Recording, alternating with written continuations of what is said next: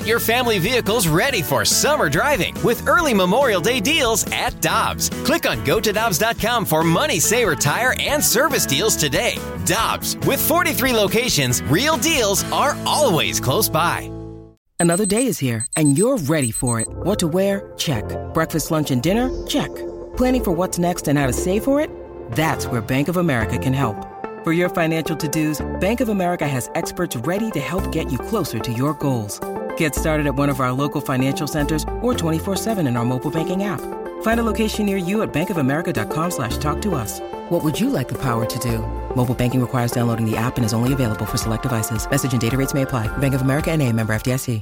Get ready for winter driving at Dobbs Tire and Auto Centers with super deals on tires, including up to $200 on new Goodyear tires, plus oil changes, brakes, batteries, and more. For value and savings, click on gotodobbs.com today. That's Jamie Rivers. He's Alex Ferrario. I'm Brandon Kiley. Happy to go out to the Brown and Crouppen Celebrity Line. One of the best baseball insiders for my money in the business is Buster Olney. He is an employee of ESPN. You can find his work over on ESPN.com. Follow him at Buster underscore ESPN. We always appreciate his time here on the show. Buster, how you doing today, man? I'm doing okay. Uh, you know, just cranking away and, and wondering. Uh, you know, it sounds like they're going to be a flurry of a flurry of moves for teams uh, leading up to December 2nd, and then after that, it's going to slow down dramatically. Uh, but these next couple of weeks will be really interesting. Buster, before we get into all this excitement and certainly some of the topics here locally for us, I got to ask you, um, what's it like without the farm? because we had you on, and I remember you saying you bet the farm that Major League Baseball wouldn't finish their season, and I kind of feel bad for you now without the farm. Well, I'm glad no one took the bet I still got the farm. Dang it! I knew I missed something. Well, Buster, they were able to finish the season, but we're still hearing so much about the losses in terms of the revenues across baseball. Yeah. And I know you told us even during the season, hey, look, it's going to be a rough off season. There's going to be a lot of guys that end up on the market. What are you hearing right now? You mentioned there's going to be a lot of moves in the next couple of weeks. What kind of moves are we looking at, and what can the off season realistically look like from there?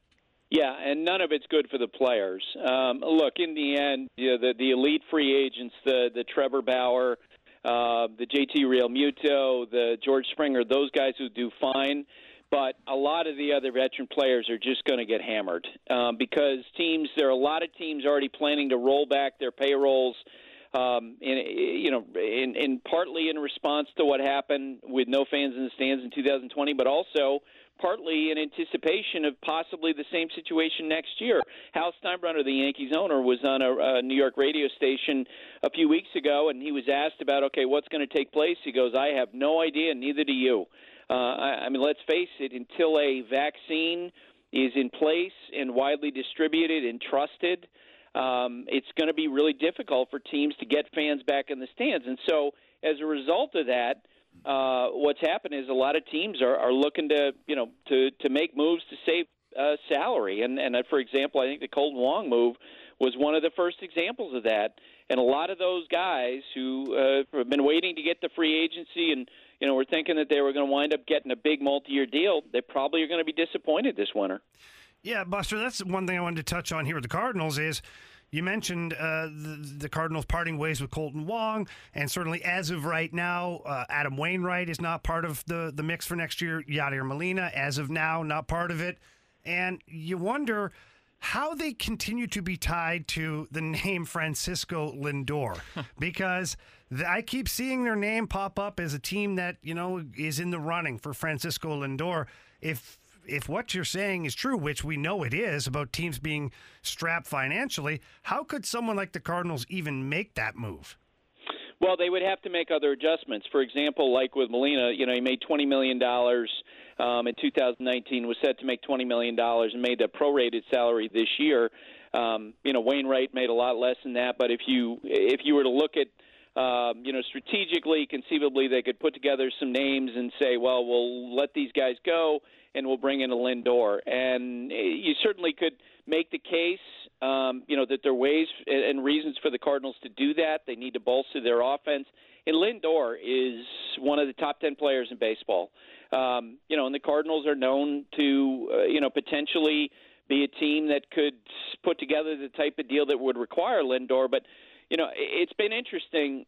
Um, you know, the last 30 years, the the holy grail for players is to get to free agency to have a bunch of teams bidding on them. But I've had had agents tell me that increasingly, because of how this is all playing out, and every year the free agent class gets bigger and bigger, and supply and demand sometimes can work against free agency. They really feel like that these elite uh, players have more leverage going into their last year before free agency, and that's where Lindor would be.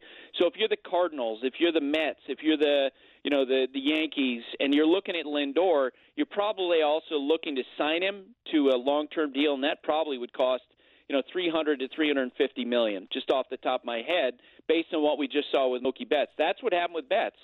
You know, he gets traded to the Dodgers um, for 2020, but before he beca- can become a free agent, the Dodgers give him the second biggest deal in in baseball history. I think that's what would be required with Lindor.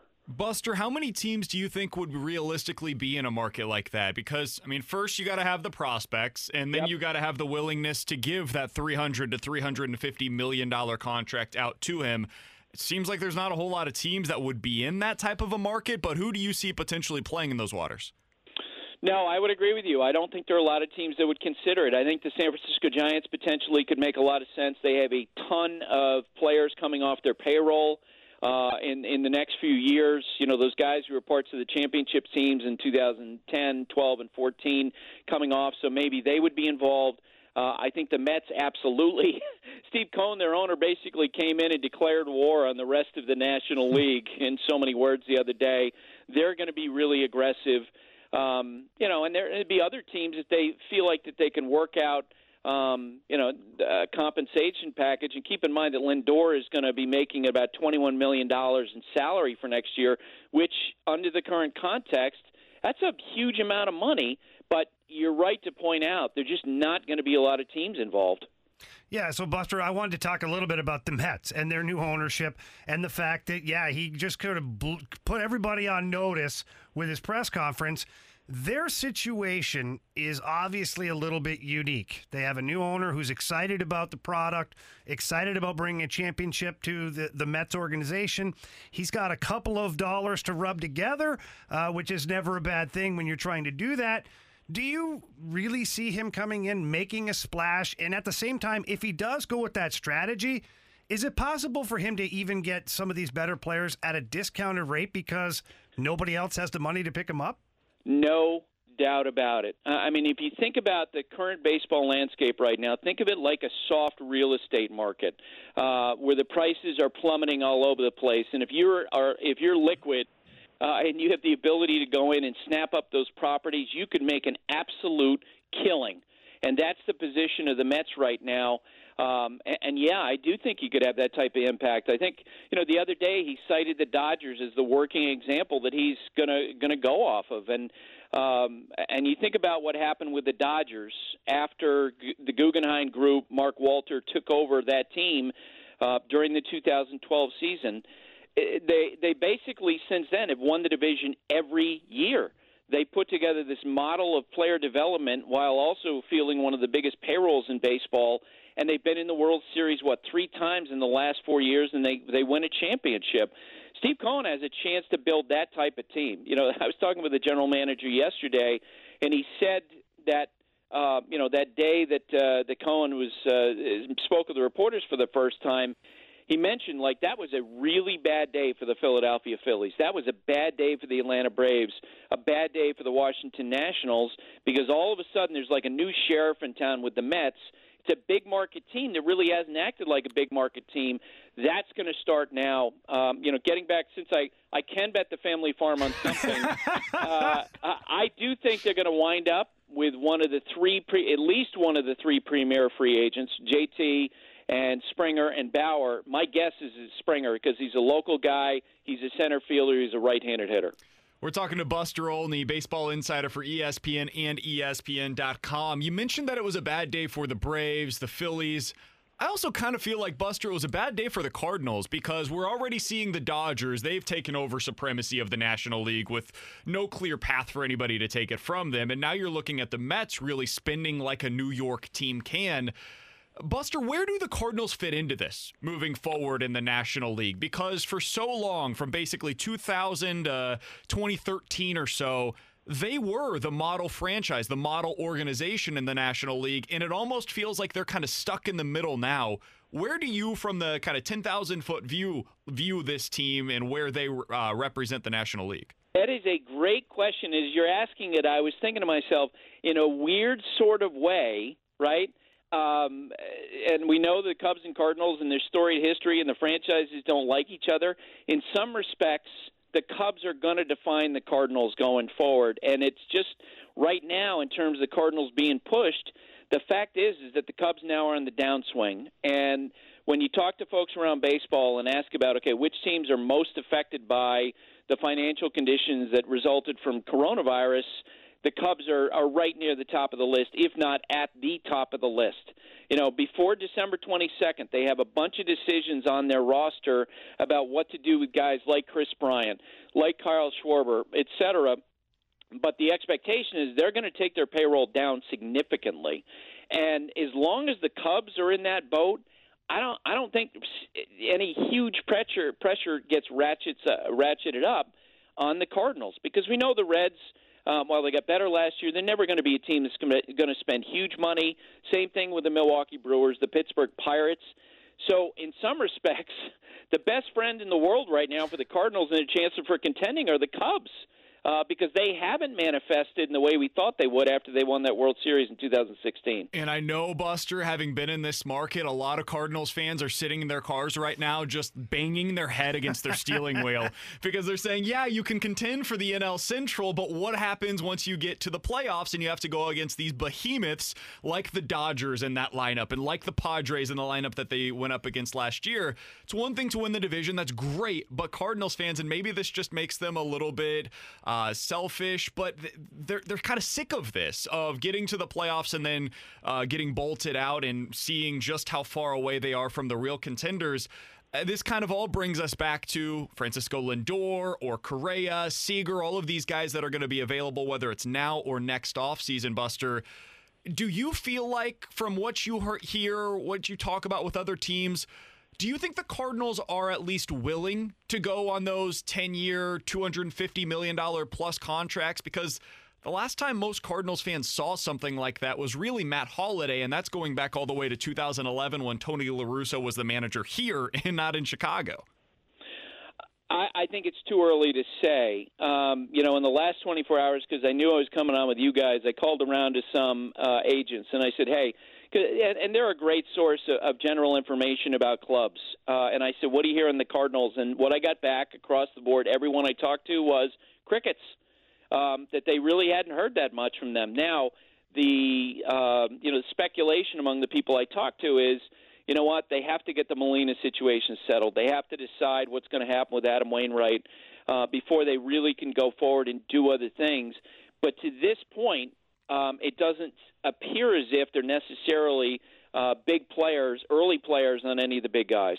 How long do you think it's going to take for those markets to develop? You mentioned there's there are a lot of decisions really over the next three weeks or so that need to be yep. made with a lot of options and then the tenders. But uh, moving forward from there, I mean, what are we looking at for this free agent market to develop, Buster?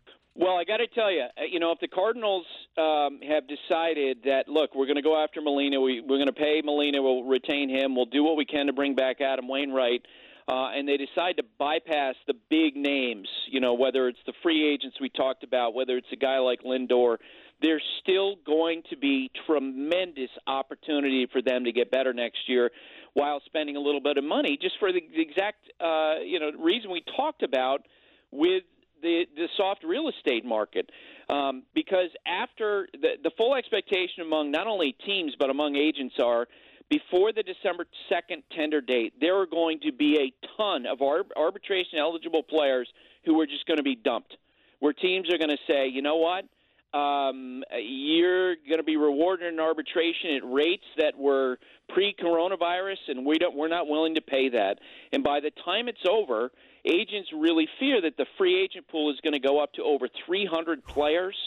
And so if you do have some available cash and you're in a better position than the Chicago Cubs, you could go in and really do a great job trying to round out a roster, you know, trying to get a value guy. For example, when I think of, and this is total speculation on my part, um, I think everyone assumes that the DH will be, uh, you know, put in place for 2021. It still has to be negotiated, but maybe if you're the Cardinals, you look at um, you know, the free agents say, you know what, let's go take a run at Nelson Cruz, that big bat that we could use in the middle of our lineup, and we'll line him up at DH. It's not going to be that expensive. It's probably eight to ten million dollars on a one-year contract because he's 40 years old.